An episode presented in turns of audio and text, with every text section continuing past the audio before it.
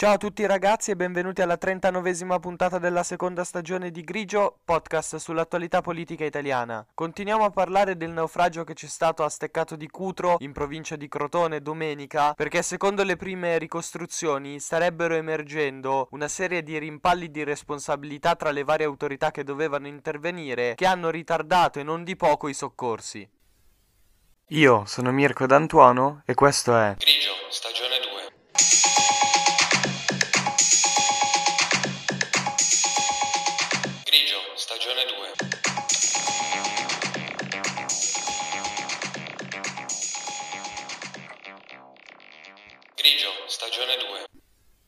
Ripartiamo da quello che già sappiamo e che abbiamo detto anche nella puntata di ieri, ovvero che intorno alle 22.30 di sabato il peschereccio che poi è naufragato era stato avvistato a 70 km dalle coste calabresi e questo avvistamento era stato fatto da un aereo di Frontex, che è l'agenzia di frontiera dell'Unione Europea. Come voi capite già dal nome, essendo un'agenzia di frontiera si occupa principalmente di problemi di sicurezza, per questo tendenzialmente è in contatto soprattutto con le forze dell'ordine dei paesi paesi. Per noi in Italia Frontex comunica di solito con i carabinieri e con la Guardia di Finanza. Per questo motivo, quando avvista il peschereccio, Frontex sabato sera scrive alle forze dell'ordine soltanto per conoscenza mette tra i destinatari anche la Guardia Costiera italiana. Questo è il primo momento decisivo di tutta la vicenda, perché secondo i media che stanno ricostruendo la catena degli eventi che si sono susseguiti tra sabato e domenica, è da qui che inizia una serie di rimpalli di responsabilità tra le varie autorità che hanno poi comportato quei ritardi nei soccorsi. Il giornale Repubblica ha riportato quelle che sono alcune parti delle comunicazioni che hanno rilasciato soltanto 36 ore dopo il naufragio sia Frontex che la Guardia Costiera italiana. Secondo l'Agenzia di Frontiera Europea l'Italia è stata subito avvertita della presenza di un barcone sovraffollato. La Guardia Costiera sostiene invece di essere stata avvertita dell'emergenza soltanto dalle 4.30 in poi, mentre prima Frontex aveva segnalato sì un'imbarcazione con però presente soltanto una persona a bordo e che navigava senza difficoltà. Però capite, come giustamente cerca di sottolineare Repubblica, che già qui nasce il primo dubbio, ovvero su questa imbarcazione quante persone si trovavano? Una come sta sostenendo la Guardia Costiera e come risulta anche dal rapporto ufficiale di Frontex o 200 come invece poi ha dichiarato un portavoce dell'Agenzia Europea di Difesa dei Confini? Voi capite bene che la risposta a questa domanda risulta essere abbastanza importante per capire che cosa effettivamente è successo quella notte. Repubblica rivela inoltre di aver trovato un dispaccio di MRCC Roma, che è la sala operativa del centro di ricerca e soccorso del comando generale delle capitanerie di porto. Questo rivela che già alle 4.57 di sabato mattina c'è stata una stazione radio italiana che ha ricevuto un mayday per una barca che si trovava in condizioni di difficoltà nel Mar Ionio. Il problema è che non erano state fornite le coordinate e quindi cosa è successo? Che è stato comunicato a tutte le navi che si trovavano in transito in quel momento di segnalare qualsiasi avvistamento. Il problema è che non è arrivata alcuna segnalazione. Soltanto 16 ore dopo avviene quel primo avvistamento di cui abbiamo sempre parlato da parte di Frontex. Lo fa esattamente l'Eagle 1, che è un aereo di pattugliamento sullo Ionio che spesso segue quella tratta in volo per l'operazione Temis. E questo aereo di Frontex, quindi l'Eagle 1, riesce ad avvistare il barcone e lo fotografa anche. Questo rapporto arriva alla centrale operativa di Frontex in Italia, ma non solo, per conoscenza viene inviato anche ad altri 26 indirizzi, tra cui compare anche MRCC Roma. E qua cosa viene segnalato? Un barcone, e riporto le parole precise, con una persona sul ponte e possibili altre persone sotto coperta, nessun giubbotto di salvataggio visibile, buona navigabilità a 6 nodi, nessuna persona in acqua. E ancora, il sistema di monitoraggio satellitario di Eagle 1 rileva una telefonata partita dalla barca verso la Turchia, i portelloni di bordo aperti e una significativa risposta termica. Questo cosa significa? Soprattutto quando si dice una significativa risposta termica, che sotto coperta scoperta, grazie appunto a queste telecamere speciali che rivelano sostanzialmente il calore presente, si era capito che c'erano diverse persone. O comunque era abbastanza logico pensare che ci fossero diverse persone nel ventre di questo peschereccio vecchio. Cos'è successo però? Che in teoria in questo caso il velivolo di Frontex sarebbe dovuto rimanere lì per monitorare questa situazione, ma non lo fa e Frontex dice che non è stato fatto semplicemente perché gli si è esaurito il carburante e quindi è dovuto tornare alla base di Lamezia Terme. Il fatto è che poi nessun altro mezzo si è alzato in volo. A questo punto, sempre secondo la ricostruzione fatta dalla Repubblica, direttamente da Roma qualcuno prende una decisione, ovvero quella di far uscire in mare non motovedette della Guardia Costiera classe 300, che di fatto sono inaffondabili e autoraddrizzabili, sono capaci di affrontare condizioni meteo molto peggiori, ma fanno uscire due mezzi della Guardia di Finanza per un'operazione definita di repressione reati. Quindi escono per un'operazione di sicurezza e non per un'operazione di salvataggio. E infatti viene mandata una motovedetta V5006 che parte da Crotone poco dopo mezzanotte. Ma ovviamente questa motovedetta non è adatta e di fronte a un mare forza 4 che è un mare molto agitato si ferma e torna indietro. Qui inseriamo un elemento che invece ha raccontato il Corriere della Sera, ovvero queste motovedette V5006, quelle comunque in grado di affrontare un mare in tempesta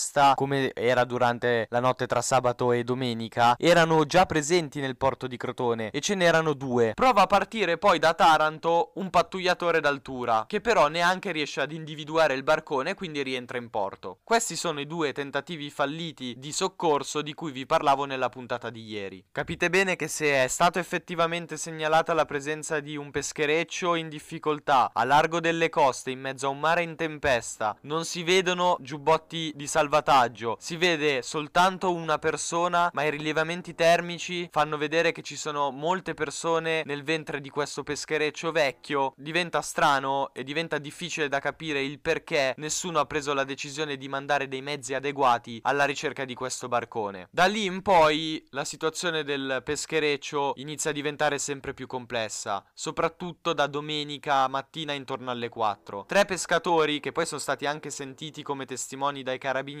si trovavano sulla spiaggia di Steccato di Cutro e si sono accorti che in mezzo al mare stava succedendo qualcosa. Vi riporto quelle che sono le parole di uno di questi pescatori che si trovavano sulla spiaggia che ha riportato anche Repubblica, quando appunto ha visto questo peschereccio in mezzo al mare. A poche centinaia di metri dalla riva ho notato un'imbarcazione in legno di medie dimensioni. A bordo c'erano tante persone, stavano segnalando un SOS con le luci del telefono. Questo poi è stato confermato anche dalla testimonianza di uno dei sopravvissuti. E tra l'altro i sopravvissuti hanno anche raccontato che appunto essendo stremati dopo 5 giorni di viaggio hanno visto delle luci sulla costa e credendo che fossero i primi soccorsi hanno iniziato a gridare help, help per cercare aiuto, ma in realtà non era pronto nessuno a soccorrerli. Il problema è stato che poi poco dopo è arrivata un'ondata forte, c'è stato un forte urto e l'onda ha travolto la barca rompendola in diversi pezzi e da lì in poi c'è stato il naufragio che ha causato ben 67 vittime per adesso. Uno degli elementi ambigui rimane il fatto che nessuno ha dichiarato un evento SAR per questo barcone, quindi di fatto non è mai partita un'operazione di ricerca e soccorso. E queste parole sono state pronunciate sempre a Repubblica dal procuratore di Crotone Giuseppe Capoccia. Alessandra Ziniti, che ha realizzato questa intervista per Repubblica al procuratore di Crotone, gli ha chiesto se alla luce di quello che sta emergendo si possa anche ipotizzare il reato di missione di soccorso. Vi riporto quella che è la risposta del procuratore con le sue parole precise. No, andiamoci piano. In tutto questo marasma non vedo emergere un'ipotesi di reato di questo genere. E però mi sento di dire che il ruolo di Frontex andrebbe ripensato. Allora gli è stato chiesto se secondo lui il problema anche nei soccorsi in questo caso parta dalla segnalazione dell'agenzia europea e ha risposto dicendo che secondo lui sta venendo fuori un sistema che è un po' sproporzionato e ovviamente è fondato sulla buona fede dove ognuno cerca di fare il suo ma che un po' si traduce in un vado io vai tu che fa perdere molto tempo e in situazioni come queste perdere tempo non è mai una buona cosa. Poi è stata fatta una domanda molto importante e vi riporto le parole precise ma non le sembra inaudito che a nessuno degli attori di questa vicenda sia venuto in mente che su quel barcone c'era gente da soccorrere? Il procuratore ha risposto così e vi cito le sue parole. Guardi, siamo travolti dalle informazioni. Ora dopo ora stiamo acquisendo documenti e testimonianze. Non so bene quale sia il mandato di Frontex, chi siano o chi dovrebbero essere i destinatari delle loro informazioni. Non so neanche se i mezzi della Guardia di Finanza che sono usciti in mare alla ricerca del barcone lo abbiano visto, agganciato con un radar, o non lo abbiano proprio trovato. Tutte risposte che attendo nelle prossime ore. Un altro dei punti un po' strani riguarda la consapevolezza che su quel barcone ci fossero centinaia di persone, perché Guardia Costiera e Frontex, come abbiamo detto prima, danno delle versioni un po' diverse. Il procuratore ha detto, posso dire con certezza, solo che da Frontex sabato sera è arrivata la comunicazione che quell'imbarcazione avvistata a 40 miglia dalle coste calabresi navigava a 6 nodi senza problemi e che da Roma è arrivata la decisione di far uscire i mezzi della Guardia di Finanza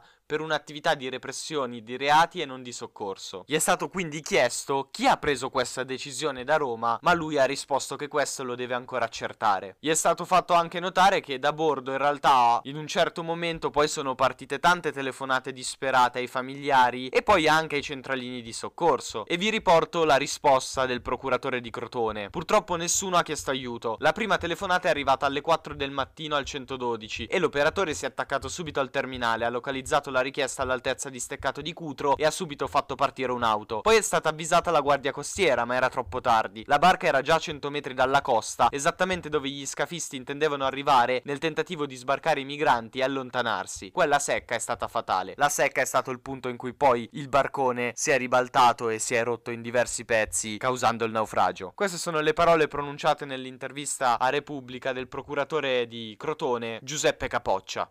La grande domanda quindi che ci si pone è perché da Roma è arrivato l'ordine di far uscire delle motovedette della Guardia di Finanza e quindi trattare questa situazione come un intervento di sicurezza pubblica e non come un intervento di salvataggio, perché se fosse stato trattato come intervento da salvataggio probabilmente sarebbero uscite motovedette adatte a questa tipologia di intervento. E da lì in poi ovviamente la procura che ha aperto un'inchiesta su questo naufragio dovrà cercare anche tutte le altre risposte, quindi per perché c'è stato un rimpallo così lungo di responsabilità, perché la Guardia Costiera italiana racconta dei fatti e Frontex ne racconta altri un po' diversi e soprattutto la procura dovrà capire se effettivamente ci sono delle responsabilità che hanno determinato dei ritardi decisivi o se comunque non si poteva fare molto più di quello che si è fatto. Io come al solito ho cercato di fornirvi quelli che sono i fatti fino adesso e ho riportato nella maniera più fedele possibile anche le dichiarazioni che hanno rilasciato vari varie persone che sono intervenute sul caso. Il giudizio lo lascio poi a ogni singola persona, ma soprattutto lo lasciamo in mano alla magistratura che porterà avanti le sue indagini e arriverà a dare una risposta a tutti questi dubbi che ci siamo fatti e che si stanno facendo anche tanti media e tanti giornalisti. Nel mentre io vi ringrazio per avermi ascoltato, ci risentiamo domani con l'ultima puntata della settimana che è la numero 40 della seconda stagione, sempre qui su Grigio Podcast. Io sono Mirko D'Antuono e avete ascoltato Grigio,